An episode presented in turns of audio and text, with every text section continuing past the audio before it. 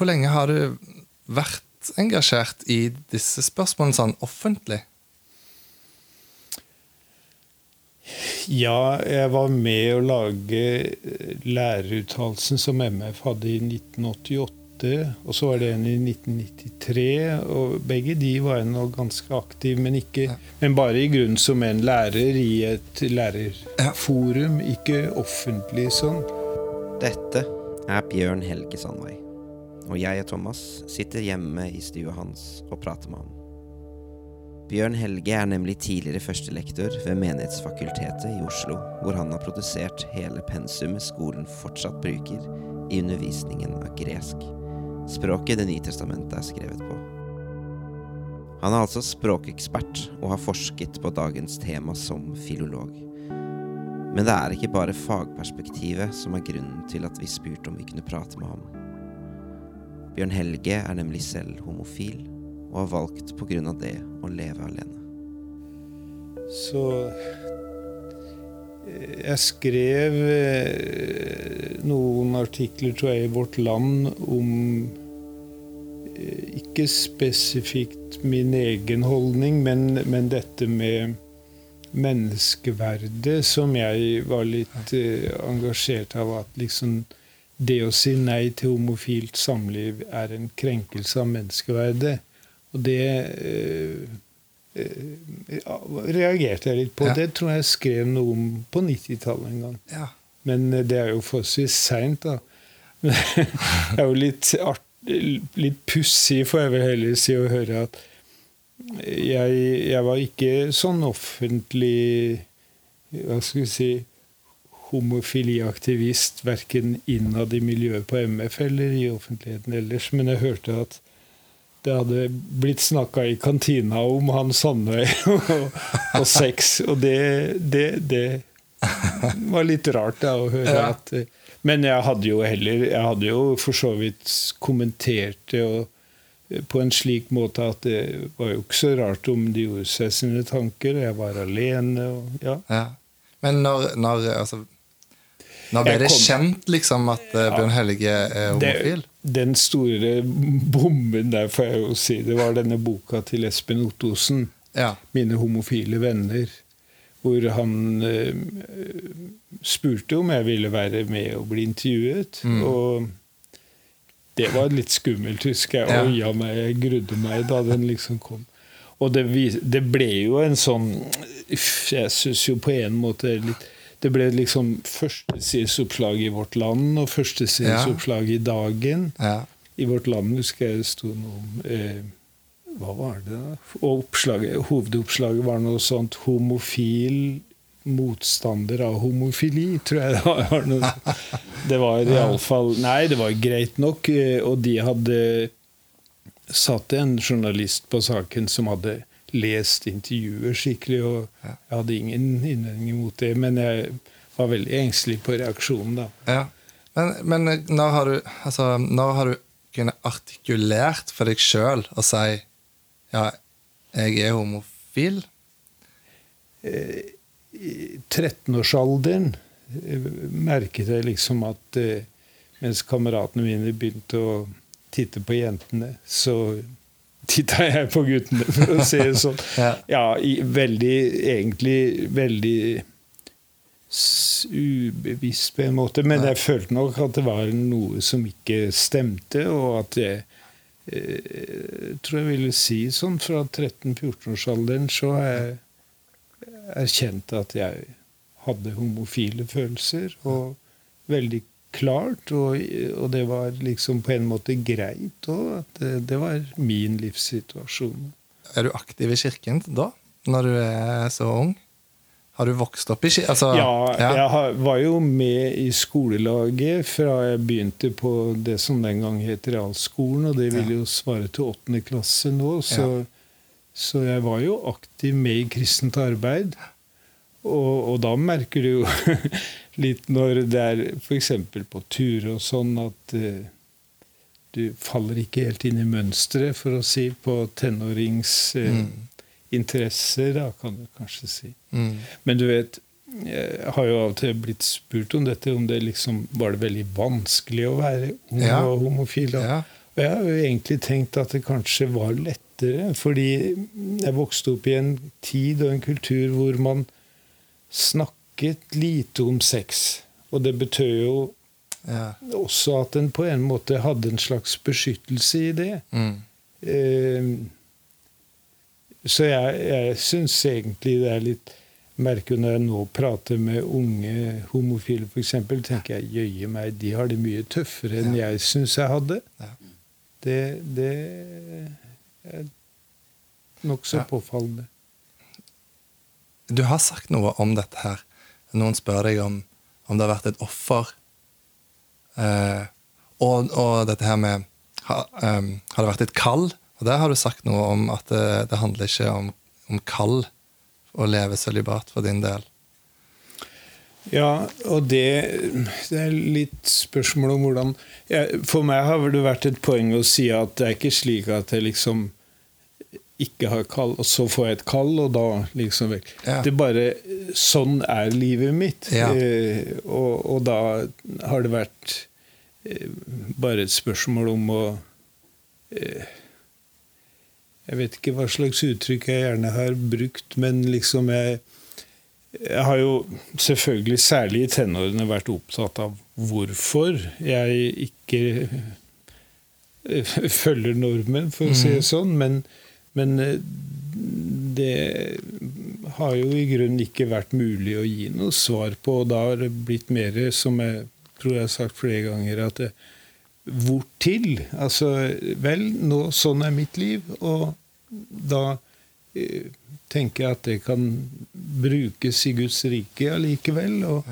så jeg har vel egentlig opplevd det forholdsvis udramatisk. Ja. Men eh, altså eh, Hvordan kan jeg, eh, singel og homofil, gjøre en innsats i kirka sånn? Og det føler jeg jo at jeg har kunnet gjøre, både i menighetssammenheng og jeg har vært leder av menighetsrådet i Lovisenberg menighet i mange år. For jeg bodde i Lovisenberg 35 år, tror jeg. Mm -hmm. Og liksom har ikke opplevd dette som et problem i det hele tatt. I forhold til menighetsarbeidet. Det bare har gitt meg på en måte en frihet også. Og så har jeg jo da opplevd at Eh, at jeg er ikke så sær som jeg kanskje av og til kan tenke, fordi det er så mange enslige i kristne sammenhenger. Både homofile og heterofile. Ja. Og jeg blir litt eh, lei meg over en del eh, utsagn og tenkning i kirken hvor alt er fokusert på homofile enslige. Og jeg tenker det er litt urettferdig overfor alle de heterofile enslige, som eh, jo har mange personlige problemer som enslig, mm. men som gjør en veldig flott innsats i kirka. Det er alltid godt å høre. Jeg har hørt deg si det før òg, at du kunne bruke mer tid i kirken og mer tid for andre mennesker eh, når man har vært eh, aleine. Eh, og på en måte så tenker jeg at, uh, at du har vært heldig òg, som har kunnet ha det uh, synet på livet og din egen situasjon. At ikke det har blitt et jag hele livet om en eller annen tapt mm. kjærlighet mm. eller. Så, ja. ja da, samtidig tenker jeg Jeg skal ikke liksom idealisere at jeg har da frihet til å gjøre mye gode ting i menigheten og sånn, men jeg har opplevd iallfall at eh, jeg har hatt en mulighet til å være engasjert i, i menighet og kirke som jeg syns har vært veldig meningsfull. Mm. Eh, og, og, så ja, blir jeg altså litt oppgitt over når jeg da ser hvor mange enslige det er i kirka som er heterofile. Og dem sies det veldig lite om, iallfall i norske kirke, tenker jeg. Og i ungdomsmiljøene eh, kjenner jeg jo ikke til stort nå, da, men jeg har inntrykk av at det kan være et problem også der. Ja. Du har jo ikke valgt uh, å, lene, å, leve uten en partner eller noe sånt fordi Eller fordi du bare kom på det av deg sjøl. Det, det, er noe andre ytre faktorer. Det, det kommer inn på det med Bibelen. Og hvordan, det, hvordan du har reflektert deg fram til at det, det er din livsvei. Og det, det er sånn som Ja. Vet ikke hvor du vil starte. Nei, ta tak i det. Ja da, det er jo et, på en måte et svært tema, men eh, jeg har jo hatt det privilegiet at jeg har hva skal jeg si, vært gresklærer. Og gresk språk og kultur har hele livet liksom vært eh, ja, mitt engasjement faglig sett. da. Og dermed har jo det også gitt meg et verktøy for å arbeide med bibelteksten, også sånn mer teologisk. Og eh, jeg har jo prøvd å, å begrunne et syn på samliv som jeg tror er riktig, men også da i, i møte med den antikke kulturen. Mm. Og, og, at der uh, tenker jeg at de kristne de første kristne levde i opposisjon til samtiden. Og jeg tenker Da var det ikke spørsmål bare om homofilt samliv, men i det hele tatt den kristne samlivsetikken var veldig i opposisjon til både gresk samlivsetikk og kanskje enda mer romersk. Det er jo et sånt litt artig utsagn av Clemens av Alexandria, er det vel, hvor han ja, han snakker om dette med avholdenhet og sånn. At eh, den eh, Og dette uttrykket som Jesus også bruker om, om å gjøre seg eller bli gjort til evnuk, altså kastrert, så sier Clemens at eh, den virkelige evnuk er ikke eh, den som ikke, Nei, hvordan er det? Den som ikke kan, men den som ikke vil. Altså Han understreker at det er et fritt valg når kristne avstår fra uh, seksuelle forbindelser utenom ekteskapet. Mm. Og det syns jeg har vært uh, et poeng å framholde i vår situasjon nå. At uh,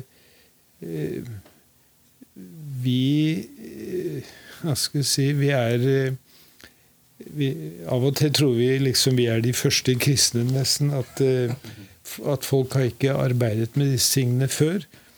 Men eh, jeg tror jeg dokumenterte at eh, det ble vedtatt en lov i det romerske eh, imperium da, i 342 om forbud mot homofile forhold.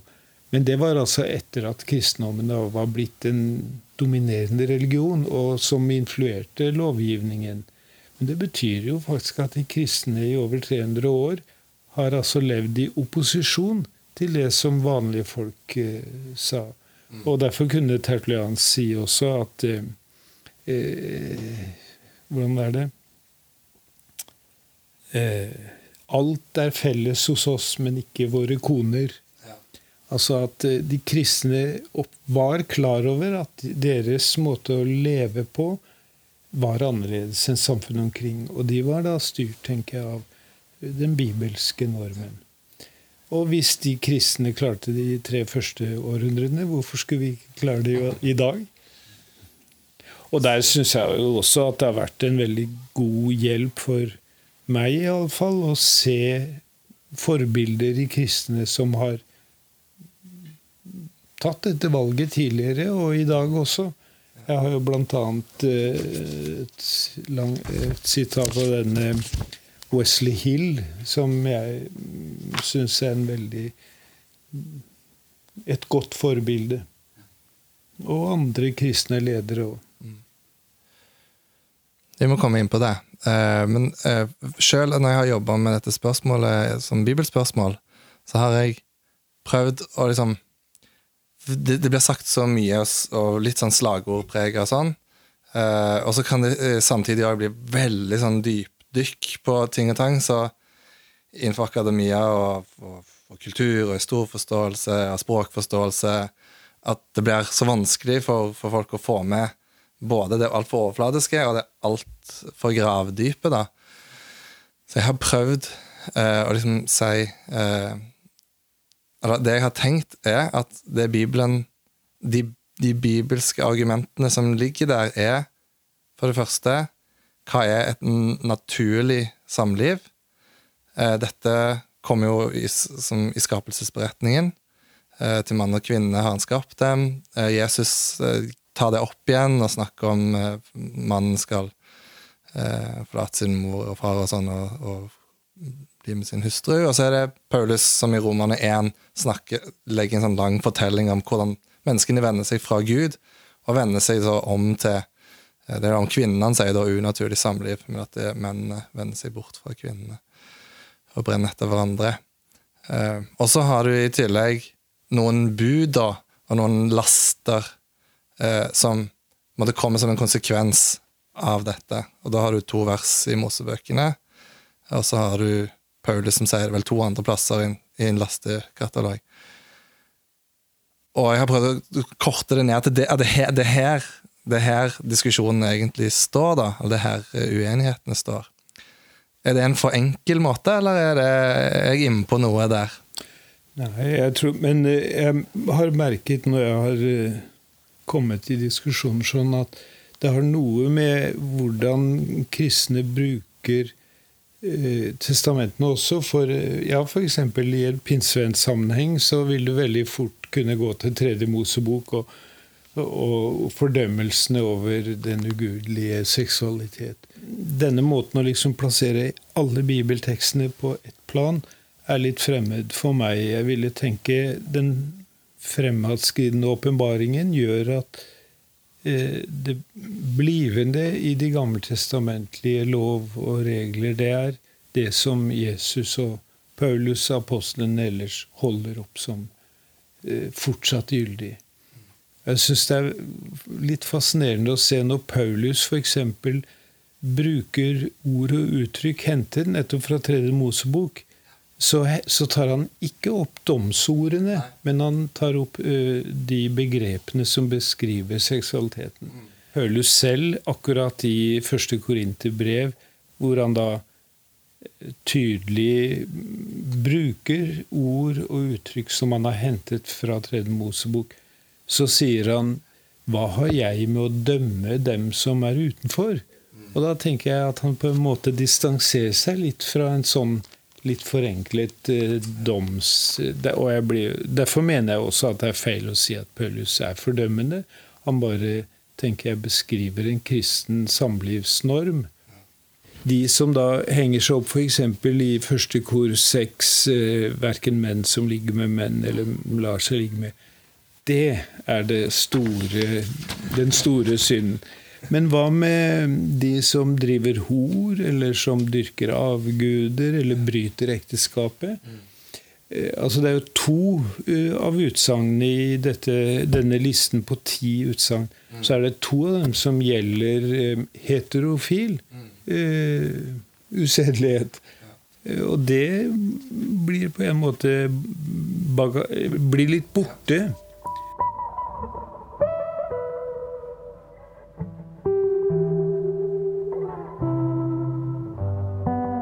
Som gresk filolog vil jeg vel da si bli litt oppgitt over norske teologer som mener at Pølhus hadde ikke peiling. Eh, han bodde jo tre år i Efesos, f.eks. En utrolig pluralistisk by. Han jobba i sentrum der med teltmakerarbeidet.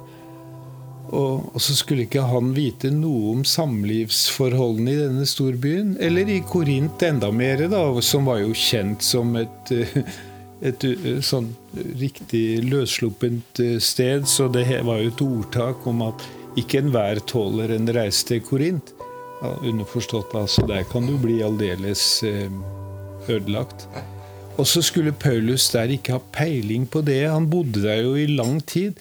Jeg, jeg tenker det er noe med, med, med stu, tidshistorie, studier hos teologer som, som liksom beskriver Paulus som en slags helt isolert eh, størrelse i en kultur. Det er fire tekster i Nyttestamentet som eh, tar opp tematikken. Og de er skrevet til veldig ulike kultursammenhenger. Når Jesus snakker om ekteskap i Matteus 19, så er det en jødisk sammenheng. Og da å si at Nei, Jesus har ikke sagt noe om homofili. Men det er bare Paulus. Men hvis en kjenner litt til samfunnet eh, i den jødiske sammenheng, til forskjell fra den greske og den romerske, så ville det vært helt unødvendig, etter mitt skjønn, å, å si noe om eh, homoseksualitet i Jerusalem. Eh, fordi det var helt uhørt i jødisk sammenheng, slik det for så vidt er fortsatt i konservative jødiske sammenhenger. Så, så jeg har brukt eksempelet og sagt at hvis Jesus ville forandre på synet på seksualitet, så burde han gjort det han har gjort i andre sammenhenger. sagt dere har hørt det jeg har sagt til de gamle, men jeg sier dere, og så kommer han med noe nytt. Men det gjør han ikke når det gjelder eh, seksualetikken, og det tror jeg er veldig eh, viktig motsynspunkt mot å liksom si Jesus har ikke sagt noe om homofili. Og så syns jeg også det er litt fascinerende å se at Paulus har skrevet til nettopp de to greske byene Efsos og Korint, og tar opp temaet. Men ikke til galaterne eller til tessalonikerne. Så der ser jeg en evne til å kommunisere med storbykulturen, fordi der har han bodd i årevis og kjenner den. Og så tenker jeg det eneste stedet Paulus snakker om kvinnelig homoseksualitet, er til romerne. Og det var ikke uh, særlig utbredt i gresk kultur, men det var ganske utbredt i romersk kultur. Så f.eks. når uh, mange teologer i dag uh, mener at det ikke er lesbisk seksualitet Paulus taler i Romerne 1, så tenker jeg dette er sånn teologargument som mangler grunnkunnskap om samfunnet eh, han taler i. Men vil du si at det er noen forskjeller fra antikkens eh, homofili og det som Paulus kjenner til, eh, og i dag? Det er det saktens, men eh, det var jo en tid at liksom jeg sa Paulus kjente bare fenomenet pederasti altså seksuelle forhold mellom mann og en gutt, mens i dag er jo det liksom bare en liten sektor, eller en sektor.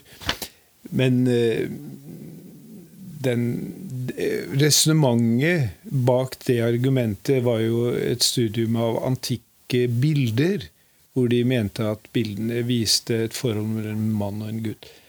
Eh, han som skrev dette verket, endret jo synspunkt da den boka ble utgitt i ny utgave. Men det som har blitt stående blant teologene, er det han skrev i første utgaven. Og det tenker jeg er litt pinlig for teologene, egentlig. At når han sier at det, det var nok ikke så ensidig fokusert på pederasti som jeg sa i min første utgave. Da burde også teologene være obs på det. Men, eh, og jeg tenker jo gjennom eh, de litteratureksemplene jeg har nevnt, så, og også billedeksempler, så er jo ja, kanskje ikke forskjellen så stor likevel. Er det noen andre sånn teologiske tunge argumenter som du mener som, som ligger der, mer enn det vi har prata om nå, eh, for det synet som du har? Ja, altså jeg mener jo at både at Jesus og Paulus har det til felles at de begge går tilbake til skapelsesberetningen. Og det er litt viktig. Det er ikke slik at du kan si Jesus sier ja, og Paulus sier nei. Begge, tror jeg, sier at Gud skapte mennesket, og han skapte det til kvinne og mann. Og så har det til alle tider vært enslige kvinner og enslige menn. Noen heterofile og noen homofile. Men det opphever ikke den grunnstrukturen på en måte i skaperverket, tenker jeg, som fortsatt gjelder.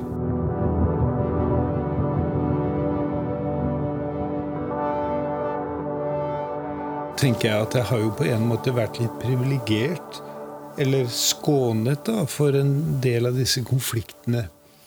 Men jeg, jeg møter det jo indirekte, iallfall fortsatt. Jeg husker en ung kristen i denne gruppa som jeg har fortalt om til helhet, eh, som hadde våget å åpne seg for en annen kamerat og fortalte at han hadde litt trøbbel med seksuelle følelser.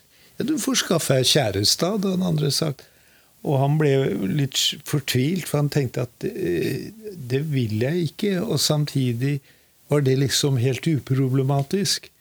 Og det er nok noe av det jeg også ser på som et når jeg snakket om at det, er nesten, at det antagelig er vanskeligere å være ung i dag, for det er liksom så selvsagt. Og det gjelder vel både homofili og heterofili. at Skaff deg en kjæreste, vel. Eh, av det ene eller andre kjønn.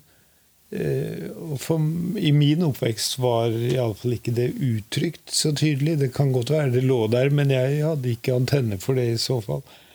Og jeg skulle ønske at eh, Kirka hadde vært litt modigere til å fremheve at det går an å ha et fullverdig liv også i enslig eh, stand. Altså at eh, livets eneste lykke er ikke å bli gift, enten med kvinne eller mann. Jeg tror det er så mange som lever alene og har det vondt av den grunn, fordi alle liksom spør og det har vel jeg også opplevd da jeg hadde en svoger som hver gang vi møttes, skulle jeg eksamineres som kjærlighets...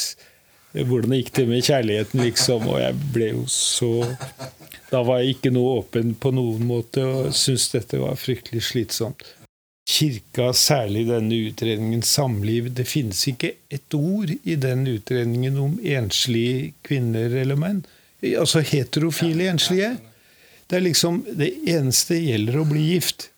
Og det syns jeg er en dårlig samlivsveiledning. Eh, for det, dette Halvparten av husstandene i Oslo er jo enslige husstander. Jeg tror jo ikke at halvparten av lever sølibatært, men det er iallfall mange flere, både homofile og heterofile, som uh, har samlivsproblemer, og, no, og flere som da blir levende alene. Og de burde kirka på en måte eh, løfte opp litt. Og jeg tenker jo i min egen menighetssammenheng sånn, både da jeg var i Lovisenberg og her i Øybråten Hvis de enslige ble borte, så ble det ikke mye menighetsarbeid igjen, gitt. Eh, og da tror jeg jo ikke mange av dem er homofile. Det vet jeg ikke noe om. Men jeg kjenner jo såpass til at jeg tenker mange av dem hadde ønsket å ha hatt en ektefelle. Og da hadde det vært viktig og verdifullt om Kirka hadde sagt at eh, livet er verd å leve også om du lever alene. Det. Så det når Kirken nå har gjort, eh, Norske kirke da, har gjort som de har gjort, de har uh, inkludert et nytt vigselsritual for uh, likkjønnede hva, hva har Kirken gjort nå? Hva har Kirken gjort, Bjørn Helge? ja, nei, Jeg burde i grunnen ha kommet fram med det mye tidligere, men jeg, jeg, ble bedt om jeg får ta det som en liten digresjon, jeg ble bedt om å holde et foredrag om den teologiske begrunnelsen for likekjønnet vigselsliturgi. Og Det ble et underlig foredrag, fordi jeg fant jo ingen teologisk begrunnelse for den i dokumentene fra, til Kirkerådet. Det eneste de har gjort, er å ta det vanlige vigselsritualet og skifte ut terminologien slik at det er blitt kjønnsnøytralt. Og så har de da måttet kutte ut Matteus 19 og Første Mosebok 1. De to tekstene som er liksom selve grunntekstene i Bibels sammenheng for ekteskap. Og da lurer jeg på hva blir det igjen? Og så er det da satt inn en del tekster du kan lese hvis du skal vie et eh, homofilt par. Og jeg syns det er eh, helt utrolig. En av de tekstene er fra Ruths bok. Ruth som sier til sin svigermor at eh, der du går, vil jeg gå, der du dør, vil jeg dø. Og så blir den teksten lest som en slags velsignelse for, for lesbiske par. da. Og jeg, jeg syns det er ren, et rent misbruk av bibeltekster. Det er jo en vakker tekst, og den handler jo om to kvinner, men det handler jo ikke om lesbisk sex.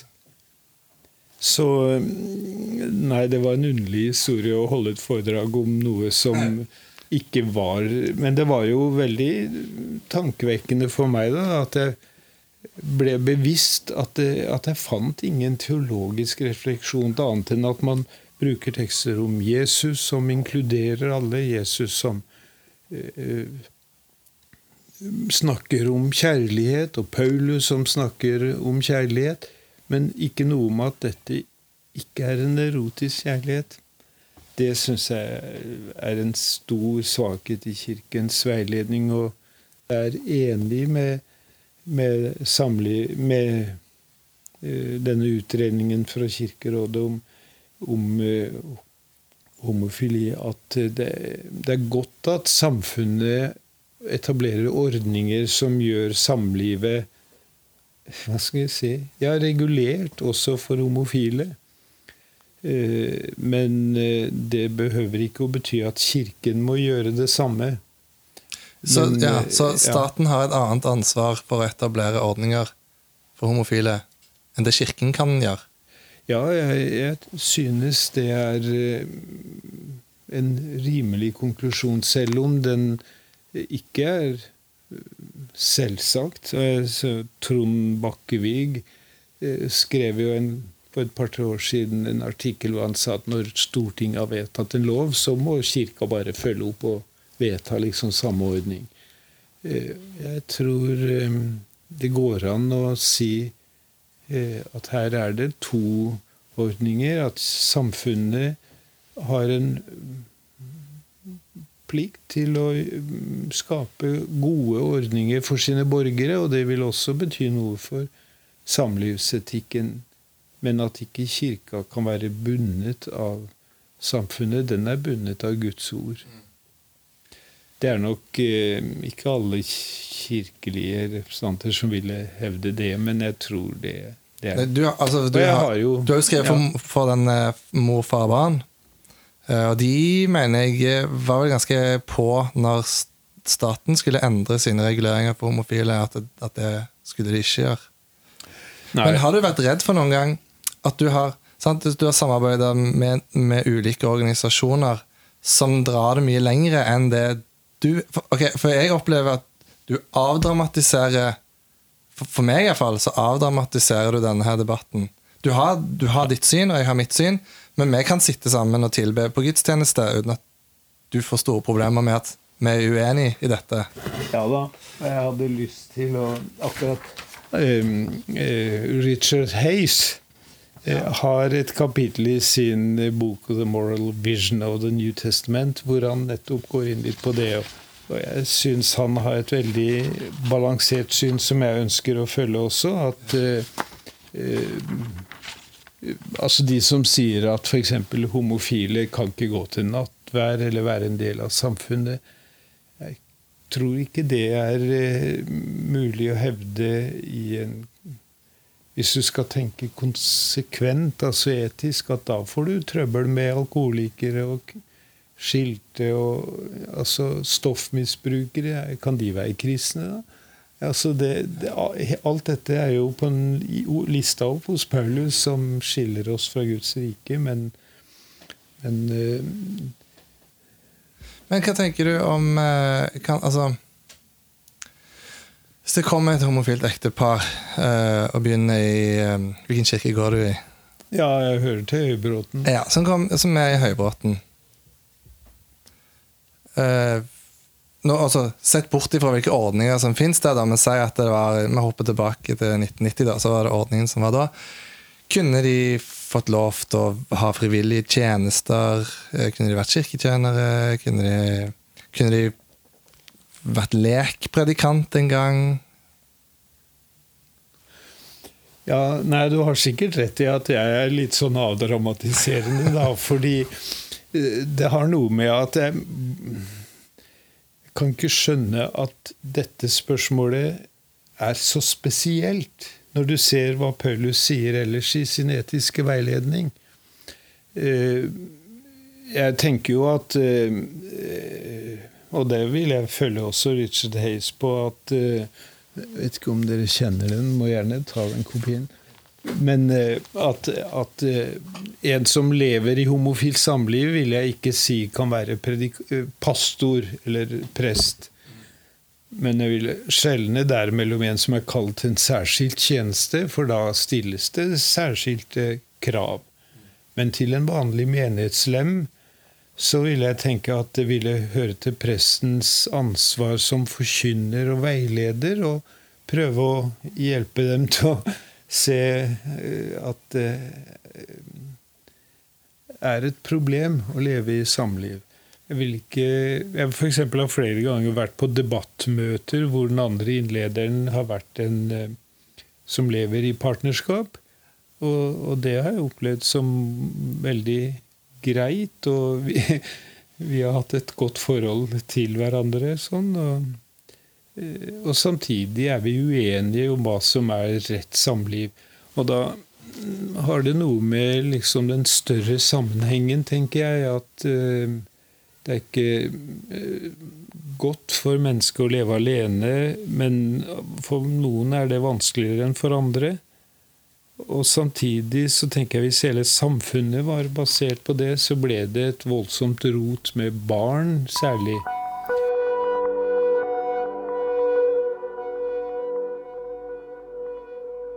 Og så har jeg jo da vært litt opptatt av å på en måte nedbetone eh, homoseksualitet som den store synden, liksom. Og det tror jeg svarer også til det bibelske syn på kjærlighet. Og at eh, det er, det er eh, best å holde på skapelsesordningen, nær sagt. Men eh, jeg merker jo at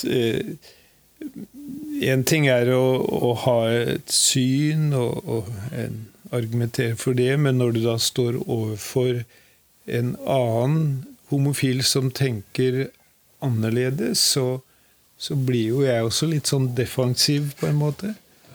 Og, men jeg har opplevd det samtidig eh, i sånn, noen sånne debatter med andre homofile at vi, vi, vi, har det til felles at vi kjenner på liksom problemene med det òg. Og da er det jo en del eh, Eller en del kan jeg vel ikke si, men da vet jeg også tilfeller hvor, hvor den andre kan respektere min, eh, mitt syn òg. Og kanskje er det også noe jeg opplever ellers i debatter, sånn at Eh, de som blir veldig provosert av Espen Ottosen, de blir litt mindre aggressiv når de eh, snakker med meg, nær sagt. Fordi, som jeg har sitert i denne artikkelen, når de sier liksom, er du for eller mot homofilt samliv? Jeg er mot, sier jeg. Jo, men er ikke du homo, da? Jo, men jeg Og liksom, det er en litt spesiell eh, holdning, har jeg jo da erfart. Og da blir også de litt sånn mindre aggressive, kanskje. For hvis også en homofil kan være imot homofilt samliv, da blir liksom brodden litt borte. Men det er eh, jeg, det, det, er litt vrient, og jeg tenker jo at uh, dette med hundreårsperspektivet Jeg vet ikke, men jeg, jeg tror ikke at dominoteorien gjelder. Altså at når utviklingen er begynt å gå, så går den videre i samme retning. Og, og jeg tenker jo at statistikkmaterialet her eh, Vi er veldig europafokusert i kristenheten. Eh, afrikanske, asiatiske kirker er jo eh, tallmessig så dominerende at eh, prosenten er egentlig ikke så stor som vi tror.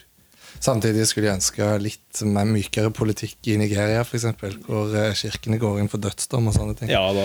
Det, men det interessante er jo at det er amerikanerne som har lært dem dette. Ja, ja, ja, ja. Eh, så Nei da, jeg er jo enig deg, med deg der og sånn, men eh, jeg syns jo likevel en del slagord, f.eks. dette om, de, om Espen Ottosen som er så dømmesyk, og nå er han på banen igjen, eh, er så urettferdig. Det er sånn som Ole Kristian Kvarme, som i hele sin bispetid ble uthengt som den svartsynte og dømmesyke biskopen. Men han eh, som student, han var på MF, skrev i studentavisa en artikkel mot fordømmelse av homofile han selv var student. Og han har jo egentlig representert det synet siden òg, bare at én ting er å ha respekt for og sånn, men han har også stått ved for sitt syn. Men liksom, eh, det er blitt helt glemt. Ja. Jeg tror, jeg, tror vi, jeg, er ganske enig eh, på de, at de, med en gang man kommer ut i det ytre slagord og mer skyter på hverandre, så er man på en måte mista litt av syne intensjonene våre. Jeg tror ikke intensjonen vår er å dømme folk. Jeg tror ikke intensjonen vår er å være ulydig mot Gud. For, for å snakke for meg sjøl, Det finnes et ønske om å løfte opp mennesket eh, og, og, være der for hverandre. Men, men, ja, men av ulike grunner så, så lander vi forskjellig, da. Mm. I veldig mange andre eh, etiske dilemmaer så har jeg Nesten i, nesten i alle, alle, andre etiske dilemmaer så, så, klarer jeg å se at Bibelen korrelerer med liksom, den fornuften og erfaringen jeg har. Men når det kommer til homofili, så ender jeg opp i et sånt fryktelig vanskelig rom fordi at eh, jeg ikke skjønner hvor argumentet går lenger enn Bibelen sier det. Eh, ja, nei, hva tenker du om det? Jeg tror nok det er veldig eh, mange som opplever det slik at det eneste du står med, liksom, det er bare fordi Bibelen har sagt det. Men for meg er det ikke bare fordi. Altså, jeg tenker at Guds vilje er god. Jeg har opplevd i livet at Gud har hatt omsorg for meg også. Og, og da betyr også Bibelens ord viktige ting for liksom ethvert spørsmål. Og jeg vil nok eh, synes det er litt påfallende når jeg av og til diskuterer med andre homofile og jeg kommer inn på f.eks. dette med barn, Og sier nei, det vil jeg ikke snakke om nå. skal vi snakke om homofilt samliv. Og da mener jeg du avskjærer en viktig del av komplekset som jeg tror er avdekker seg som en viktig svakhet ved, ved ekteskap, likekjønnet ekteskap, men ikke før om en to-tre generasjoner. Du liksom bare innfører noe litt for kjapt, etter mitt skjønn. Så, men jeg skjønner jo likevel det du sier, altså. Men eh, jeg var med på et debattmøte hvor den ene eh, innlederen som sa ja til homofilt samliv, brukte nesten hele sitt innlegg på å på en måte nedskrive Bibelens eh, relevans for generelt etikken, men dette da spesielt.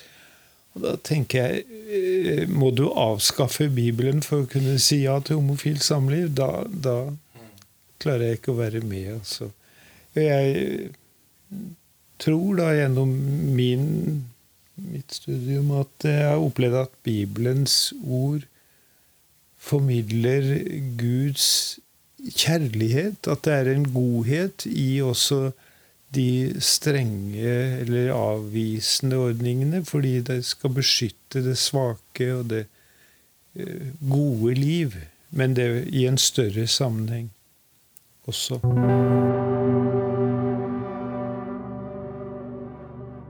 Dette var den første episoden av en tredelt episode om homofili i kirken. Et nytt intervju kommer neste gang og serien vil avsluttes med et utdrag fra gruppesamtalen med gjengen dere fikk høre i forrige episode. Mine og Thomas sine refleksjoner om tematikken venter vi med for denne gang. Inntil da ønsker vi dere velkomne til å prate om tematikken i community-gruppen vår på Facebook, og til å dele og like reisen med venner og bekjente. Vi høres.